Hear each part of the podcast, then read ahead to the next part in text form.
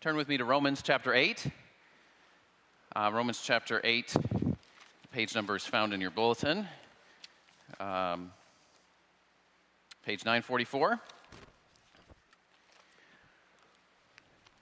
As we're continuing in our series this chapter, as I said a few weeks ago, the pastors have committed to attempt to memorize this chapter as we go through it this fall. Uh, let me encourage you, if you are joining us in that endeavor, uh, let me also say a word to those of you who may feel that that would be completely impossible for you, or you may have particular difficulties with memorizing anything. Uh, in his Sunday school class this summer, John Dunlop uh, told the story of a person with dementia who said, I feel so frustrated when I try to memorize scripture. I feel like my brain is a sieve and the water just runs right through it. But then she added, with a sparkle in her eye, but I've never seen a dirty sieve. You see, the Word of God accomplishes its purifying power in our hearts and minds, whether or not we're conscious of the verses lodging in our long term memory. So let me encourage you to meditate on these uh, words in Romans, to spend time in them, uh, whether or not uh, you're, you're seeking to memorize the whole chapter. Let me encourage you to spend time praying and meditating on it uh, so the Word of God can do its work within us.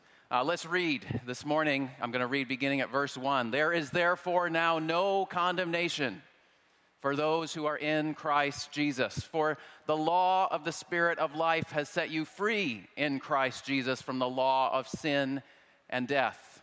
For God has done what the law, weakened by the flesh, could not do by sending his own Son uh, in the likeness of sinful flesh and for sin. He condemned sin in the flesh so that the righteous requirements of the law might be fulfilled in us who walk not according to the flesh, but according to the Spirit. For those who set their minds on the, on the uh, for those who live according to the flesh, set their minds on the things of the flesh.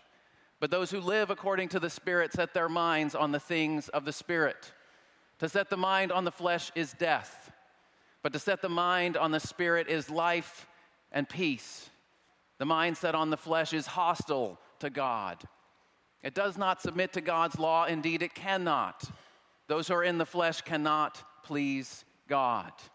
You, however, are not in the flesh, but in the Spirit, if indeed the Spirit of Christ dwells in you. Anyone who does not have the Spirit of Christ does not belong to Christ. But if Christ is in you, although the body is dead because of sin, the Spirit is life because of righteousness. If the Spirit of Him who raised Jesus from the dead dwells in you, He who raised Christ Jesus from the dead will give life to your mortal bodies through His Spirit who dwells in you. So then, brothers and sisters, we are debtors. Not to the flesh to live according to the flesh, for if you live according to the flesh, you will die. But if by the Spirit you put to death the deeds of the body, you will live. Let's pray. Lord, we thank you for these words. We thank you for inspiring Paul to write them to the church in Rome so long ago. We thank you for preserving them for us today, uh, for those who have faithfully translated them into our language that we can uh, readily understand them.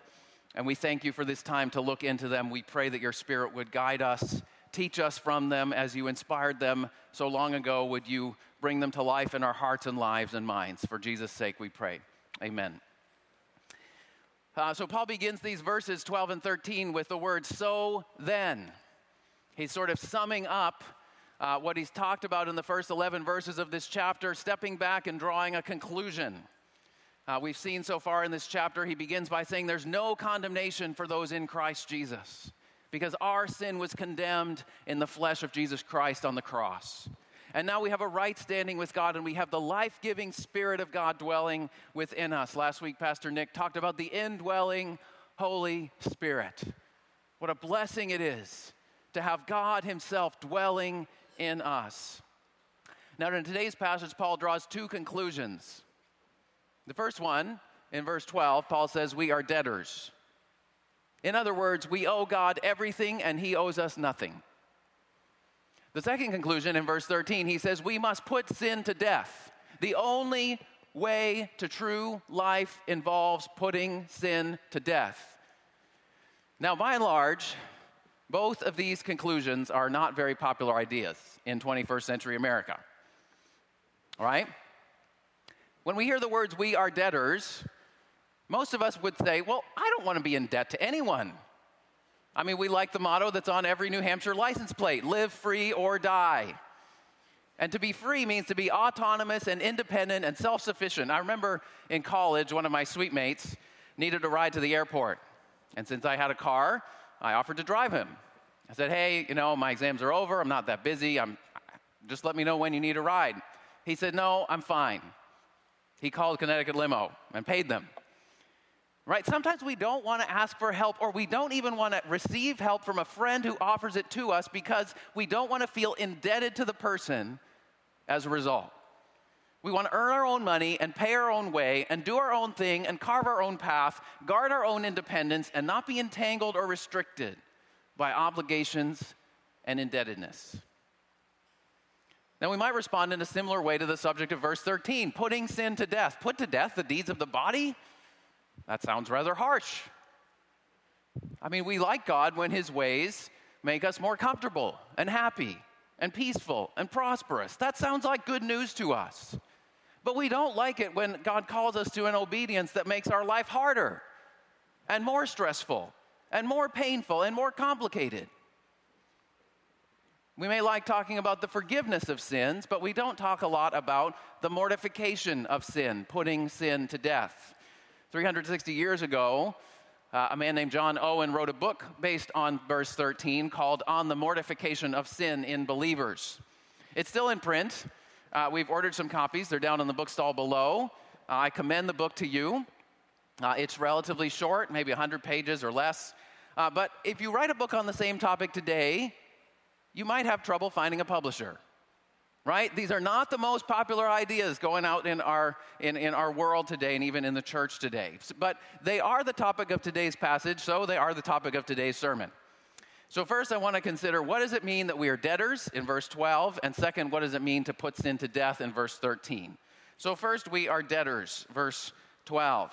Now, one scholar that I was reading uh, said this in his commentary on verse 12. He said, Paul is just making a negative statement here that we are not debtors to the flesh.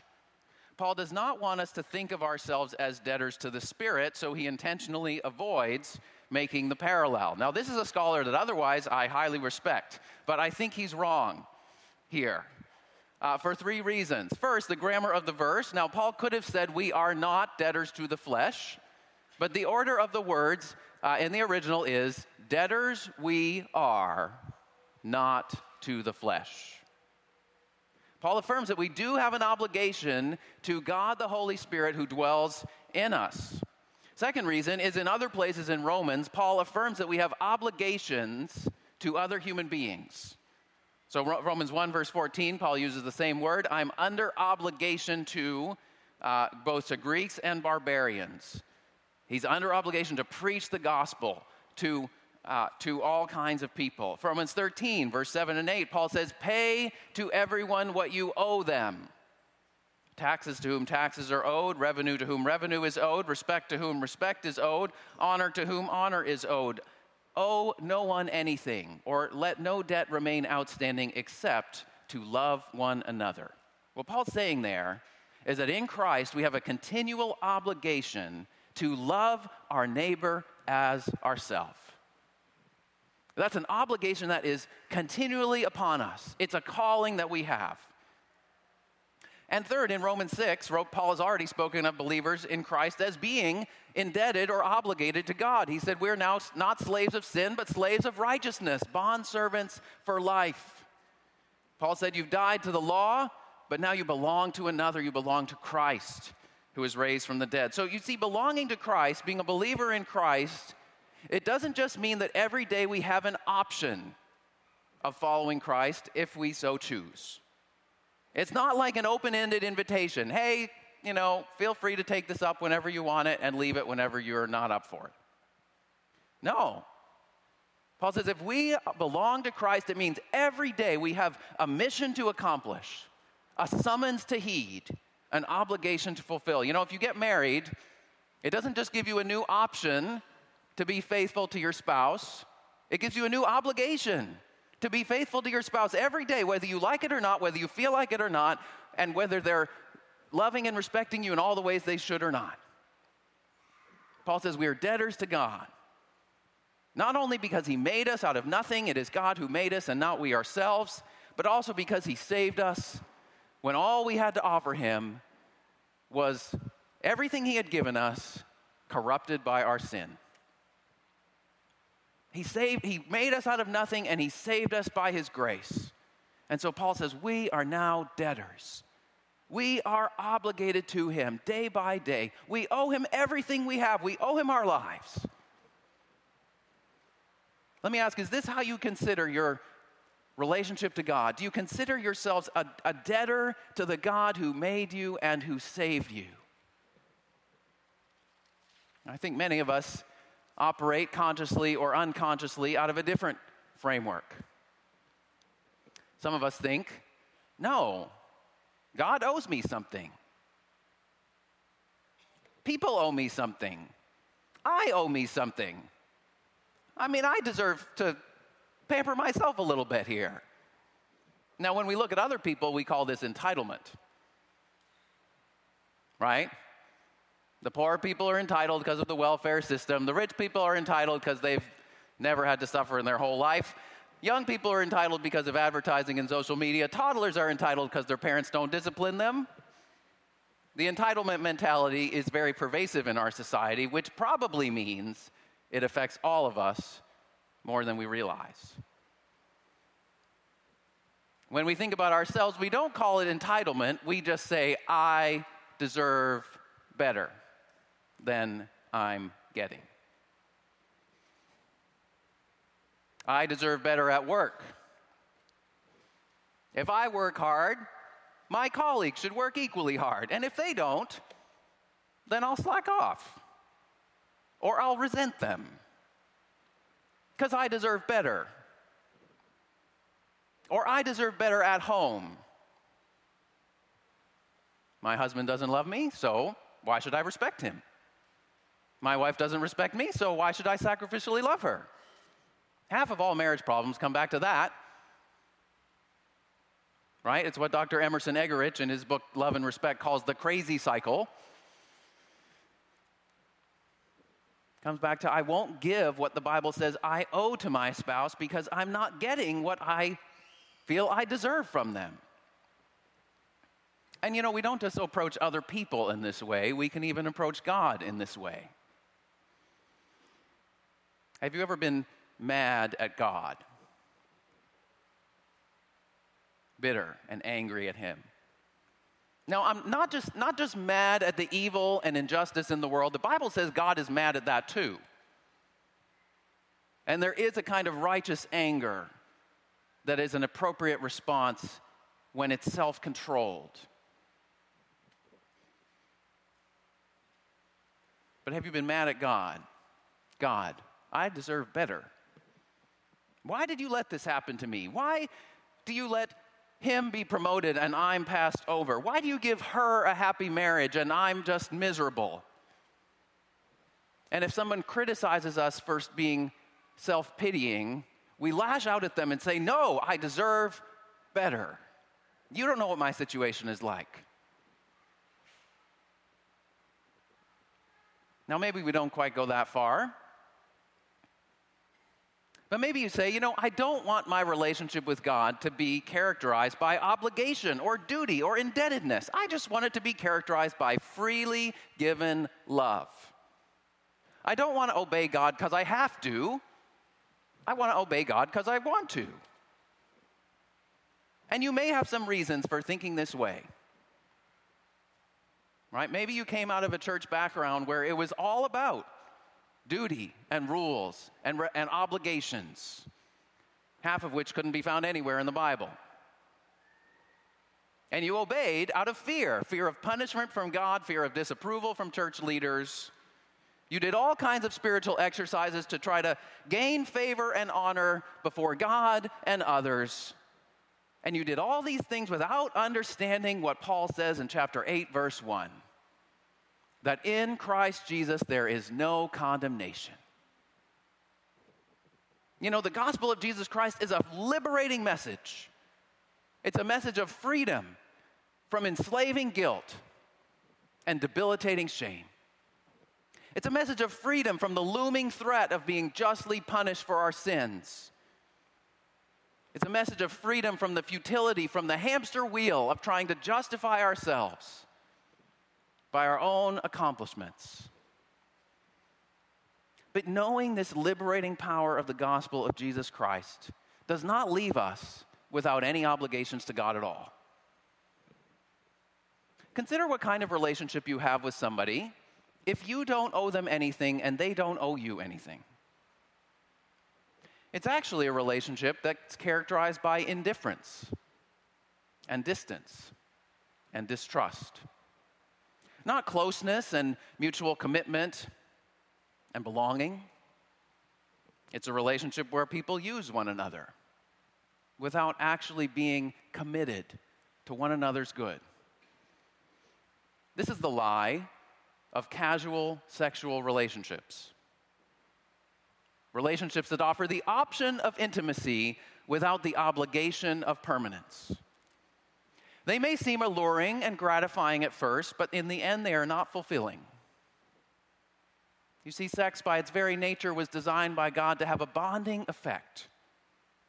It was designed to foster and deepen and signify a relationship of mutual obligation, of self giving till death do us part. You see, in a healthy relationship between human beings, whether it's a marriage or whether it's a friendship, intimacy and obligation go together. Mutual obligation, mutual respect, and commitment provide the safe context for intimacy. And intimate sharing reinforces that mutual obligation. They're meant to go together, and a healthy relationship with God works the same way. Psalm 25 14 says, The friendship of the Lord is for those who fear him. As human beings, we find our greatest fulfillment not in being obligated only to ourselves but in living lives of rightful obligation to God and our neighbor before the God who has made us in his image and saved us by his grace. You see, if we actually take to heart the first 11 verses of this chapter, that there's no condemnation in Christ Jesus, because Christ Jesus took the condemnation our sin deserved that we have freedom in the Holy Spirit from the power of sin and death, we can only conclude with gratitude. I owe him everything. He paid the blood price for me. Now I'm his and he's mine. How can I say I deserve better? In light of all that Christ has given to me, everything else pales in comparison. How can I limit myself to obeying only when I feel like it? My feelings change every day. I don't know what I want half of the time, if I'm honest with myself. Paul talks about that in Romans 7. He says, I don't do what I want to do, but what I do is the very thing I hate. We're all scrambled up. Our desires are fickle. But knowing that we belong to Christ and that we have obligations to Him, it frees us from constantly evaluating our fickle desires and saying, What do I want to do today? Who do I want to be today? We can start every day by saying, Whoever I am, Lord, I'm yours. That's the foundation that we can build on. That because of what Christ has given to us, we are debtors not to the flesh, but to the Spirit who dwells in us. That's the first point. And it leads us on to the second point. Paul says in verse 13, because we owe everything to God, we must put to death the deeds of the body. Now you might say, what, well, what are the deeds of the body that Paul's talking about here? Uh, now, usually, Paul uses the word body to refer to our physical nature. And he usually uses the word flesh to refer to our sinful nature, our corrupt desires, motives, affections, propensities, and purposes. But here, Paul may be using the terms interchangeably. The deeds of the body are the same as what he calls elsewhere the works of the flesh. Or Paul may be highlighting sinful deeds, practices, actions carried out in and through our bodies. Either way, I think we can get a picture of what Paul's talking about if we look at Galatians 5 19 to 21. If you turn there briefly, it's page 975. Galatians 5, starting at verse 19, Paul lists several works of the flesh. And if you look at this list, the works of the flesh fall into four main categories. The first category is distorted expressions of sexuality sexual immorality, impurity, sensuality. The second category is corrupted forms of worship, idolatry, sorcery. The third category is discord in relationships, the longest category enmity, strife, jealousy, fits of anger, rivalries, dissensions, divisions, envy. And the last category is unrestrained indulgence in pleasures, drunkenness, orgies. So we have four categories we have sex, worship, relationships, and pleasures. All good things created by God, but they can all be distorted and corrupted by our flesh, by our sinful desires. And Paul says we must put to death these corrupt deeds of the body, these works of the flesh. What does that mean? Put to death. Well, it's a very strong word. The word means to hand over to execution, to kill, to take away the life and vigor and power to cause to cease. Paul's saying believers in Christ must make a continual, all out, total assault on the sin that dwells within us. Declare unceasing war on the deeds of the flesh. Don't compromise with them. If you find sin dwelling in your house, don't shove it under the couch so it's slightly less visible to guests. Don't put it in the closet with all the other junk that you don't need right now but want to keep on hand in case things change in the future. Get it out of the house. If you belong to Christ, sin doesn't belong there at all. Don't compromise with it, Paul is saying. When I was in high school, I went on a missions trip, and I remember uh, a conversation. I remember listening to one of the older guys on the trip talking about how much he loved golf. Now, we were in Paraguay, and he was even trying to look for a golf course in Paraguay, near where we were staying.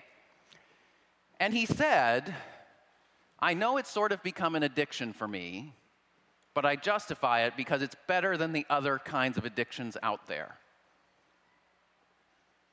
Now, there's nothing inherently wrong with playing golf or going to Paraguay to play golf.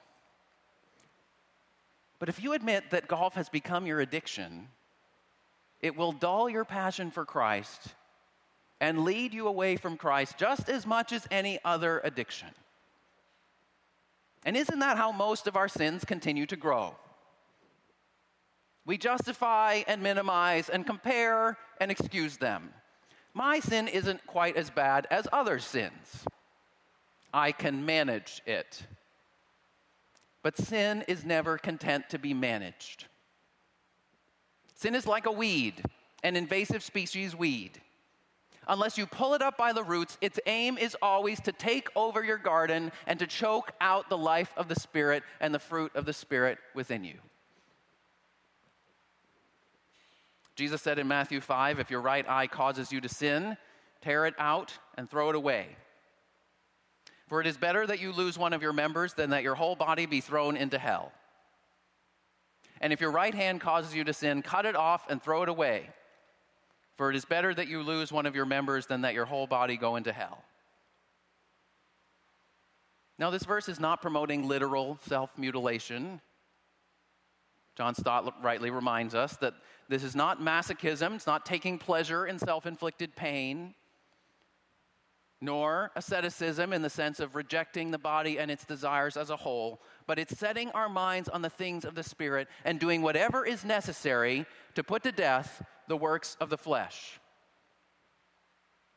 Hebrews 12 says we should throw off everything that hinders us and the sin that so easily entangles us. To run the race with perseverance, looking to Jesus, the author and perfecter of our faith. We must put sin to death. Do whatever's necessary. Cut it off. Flee temptation. How do we do this? This is important. Paul says we do this by the Spirit. We do this by the divine power which God has given to us, not in simply in our own strength.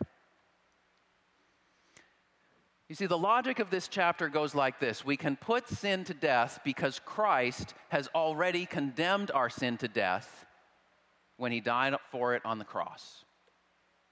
A lot of this chapter goes back to verse 3. God condemned our sin in the flesh of Jesus Christ. He condemned it to die forever. And God made a way to kill our sin without killing us. And now, in the Spirit, what we're doing is we're executing the sentence that God has already pronounced on our sin. God has already said at the cross, Your sin is paid for, and your sin is destined to die forever. And so, when we're putting sin to death, we're carrying that out. And isn't that encouraging that God has already condemned your sin to die forever so that when you're fighting against sin, you know that you're not fighting a hopeless battle. You're fighting a battle that in Christ and because of Him, you are ultimately going to win. So don't despair. Never despair in the fight against sin. Practically, what does that look like?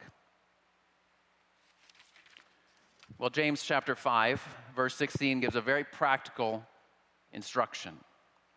It says, Confess your sins one to another and pray for one another so that you may be healed. You see, sin thrives in the dark, and it begins to wither when it's brought out into the light, when it's named for what it really is.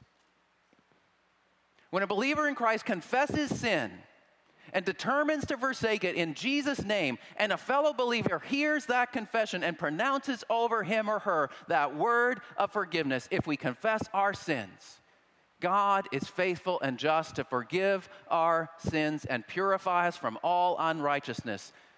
The Holy Spirit is at work. That's a blow to sin right away when it's brought out into the light and confessed, not excused, not defended, not justified, but confessed for what it is. And if someone confesses a sin to you, assure them of the promise of forgiveness that is in Christ, in His Word. That Christ has paid the price for our sins, that there's no condemnation for those in Christ Jesus. Now, maybe you have wronged someone. Maybe you need to work toward repairing that relationship. Did you notice in Galatians 5 how many of the works of the flesh had to do with broken and discording, discordant relationships? It's the longest list envy, anger, rivalry, strife, etc. You know, there are a lot of ways that we can apologize without really acknowledging that we've done anything wrong. How about this? I'm sorry for how you felt. That may be a genuine expression of sympathy, but it takes absolutely no responsibility. It is not an acknowledgement of wrong. And if you've wronged someone, that's not an adequate apology. Or how about this? I'm sorry for what happened. Well, I've said this. Well, what exactly happened that you're so sorry about? How about this instead? I was wrong. I should not have spoken, acted, thought in the way I did. I neglected to do what I should have done. Please forgive me. I want to change. Or even this I know our relationship isn't what it should be. I realize I've caused harm, probably in many ways that I don't even realize. I want you to know that I care for you and love you as a brother or sister in Christ. That is fighting against sin. That is seeking to put sin to death and not let it fester and not let it continue to divide believers in Christ. Now, these are not easy words to say and mean. Putting sin to death is no easy task. And that's why we constantly need to lean on and draw on the power of the Holy Spirit. But you know, Paul says there are ultimately only two ways to live. He says, if you live according to the flesh, you will die. But if by the Spirit you put to death the deeds of the body, you will live. You see, some of us want to think there are three ways to live. We can live in the flesh without ever turning to Christ. The end will be death and eternal separation from God. Or we can believe in Christ and live according to the Spirit. And sometimes that will be very hard, but we will enjoy close fellowship with Jesus now and forever. But then we want to put in a third category. You can believe in Christ, but still live according to the flesh. You can enjoy the short term pleasures of sin in this world. You won't have quite as much peace and joy in your relationship with Christ, but you can still be assured of eternal life in the end as long as you believe or say you believe. But Paul does not say there are three ways to live. He says, in the end, ultimately, there are only two. Paul does not want us to put ourselves and sit comfortably in that last category because it's a walking contradiction. Living according to the flesh leads to death in this life and ultimately in the life to come. And putting sin to death through the Spirit leads to life now and forever. Now, Paul's very clear in Romans eternal life is a free gift of God, he says. We're justified by God's grace as a gift, not by our works. There's no condemnation for those in Christ Jesus. But Paul is also clear we who have died to sin must not live, continue to live in it. The book of Hebrews says, without holiness, no one will see the Lord. In other words, there is no path to eternal life in Christ and in the power of the Spirit that bypasses what verse 13 is talking about putting sin to death. It's absolutely necessary. And yet, putting sin to death can be excruciatingly hard and painful. Maybe because of your natural constitution or the particular circumstances you find yourself in you're particularly vulnerable to the deceptions and allures and overwhelming passions of sin. Maybe you've tried and failed to fight this battle before, and you feel like you can't resist any longer. Putting sin to death feels like enduring death itself. And you say, How can God ask this of me? Well, let me share some words from a sister and two brothers in Christ who've wrestled with this very question How can God ask this of me? The first is someone who is part of this church for several years. Some of you know her, Rachel Gilson. She came to faith in Christ as a Yale undergrad. She had always felt attracted to other women. She had dated women in high school and in college. And then she came to be convinced that Jesus was the Christ, the Son of God, who had died for her sin on the cross. She wrote this in, in an article that was published in Christianity Today this week. She wrote, Choosing Jesus didn't answer all my questions. In particular, how would I deal with my natural, unshakable attraction to women? I knew the Bible was clear. What I wanted was off limits. But I didn't understand why. How could love, intimacy, and companionship be forbidden by this loving, intimate, companion seeking God? Thus, I had to learn my first lesson of the Christian life how to obey before I understood. My whole life had taught me to master a concept before I could assent to it. How could I possibly agree to something so costly without grasping the reason? In the end, it came down to trust. I knew Jesus was worthy of trust because he had made a greater sacrifice. He had left the bliss, the comfort, the joy of loving and being perfectly loved to live a sorrowful life on earth. He took the pain and shame of a criminal's death and suffered the Father's rejection, all so I could be welcomed. Who could be more deserving of my trust? She says the obedience of faith only works when it's rooted in a person, not just a rule. Imposed on its own, a rule invites us to sit in judgment, weighing its reasonableness. But a rule flowing from relationship smooths the way for faithful obedience. When a child doesn't understand her mother's command, the mother's character plays a strong role in what happens next. A cruel, capricious mother is likely to meet resistance. But an affectionate, nurturing mother inspires trust because you know she's on your side profoundly. In one of Scripture's most dramatic tests of trust, God told Abraham to sacrifice his son Isaac. If Abraham had considered this command in isolation, surely he would not have obeyed. Abraham, however, was a friend of God. When tested, he did not hesitate because he knew God's character. God had shown up for Abraham. I knew he would show up for me, but how? Would he remove my attraction to women? Those first years of Christian faith included relationships with women that were spiritual, freeing, and intimate, but not erotic. But in other cases, personal and sexual chemistry lured me back into old patterns. Why wouldn't God just fix me? Slowly, I came to understand that making me straight wasn't the answer. There's no biblical command to have heterosexual desires. Through study, conversations, and prayer, I eventually arrived at a crucial truth. Sex wasn't something God discovered, then fenced about with arbitrary restrictions, but something He made to teach and bless us. When his teachings went against my instincts, denying my desires became a profound way of saying, I trust you. Brothers and sisters, where is God calling you to say, I don't totally understand you, but I trust you?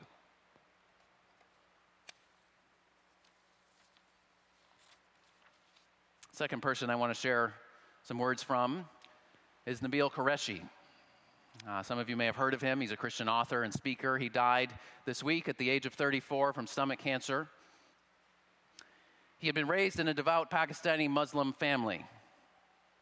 But in his second year of medical school, after much study and conversation and prayer, he became convinced of Jesus' divinity. But he also knew that there would be a great cost if he publicly professed his faith in Christ. He was a Qureshi, a descendant of the tribe to which the Prophet Muhammad himself had belonged. For generations, his family had been guardians of the legacy of Islam, pillars and respected leaders in the Muslim community. He wrote, By becoming a Christian, not only would I lose the friendships and social connections I had built from childhood, my family would lose their honor as well. My decision would not only destroy me, it would also destroy my family, the ones who loved me most and sacrificed so much for me. Jesus, he said, accepting you would be like dying. I will have to give up everything. He was reading through the Gospel of Matthew and he came to these verses Whoever loves father or mother more than me is not worthy of me. He who does not take his cross and follow after me is not worthy of me. He who has found his life will lose it, and he who has lost his life for my sake will find it. He writes, I knelt at the foot of my bed and gave up my life. To this day, my family is brokenhearted by the decision I made, and it is excruciating every time I see the cost I had to pay. For I love them. But Jesus is the God of reversal and redemption. He redeemed my suffering by making me rely on Him for my every moment, bending my heart toward Him. It was there in my pain that I knew Him intimately. It was there that I found Jesus. To follow Him is worth giving up everything. You see, these two people understood the words of the Apostle Paul, who wrote, Whatever gain I had, I counted as loss for the sake of Christ. Indeed, I count everything as loss because of the surpassing worth of knowing Christ Jesus my Lord. For his sake, I have suffered the loss of all things, I count them as rubbish in order that I may gain Christ and be found in him, not having a righteousness of my own that comes from the law, but that which comes through faith in Christ, the righteousness from God that depends on faith, that I may know him and the power of his resurrection and may share his sufferings, becoming like him in his death, that by any means possible I may attain the resurrection from the dead. Brothers and sisters, whatever Christ is calling you to lay down at his feet, whatever sin he is calling you to forsake, however painful it may seem, however much it may feel like death,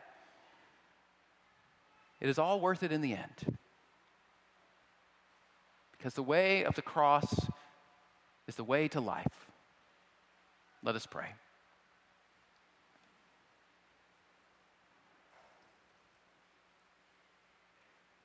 Father, we thank you for your Son who has led the way for us, who has blazed a trail for us to enter your presence through his very own death on the cross, through his humility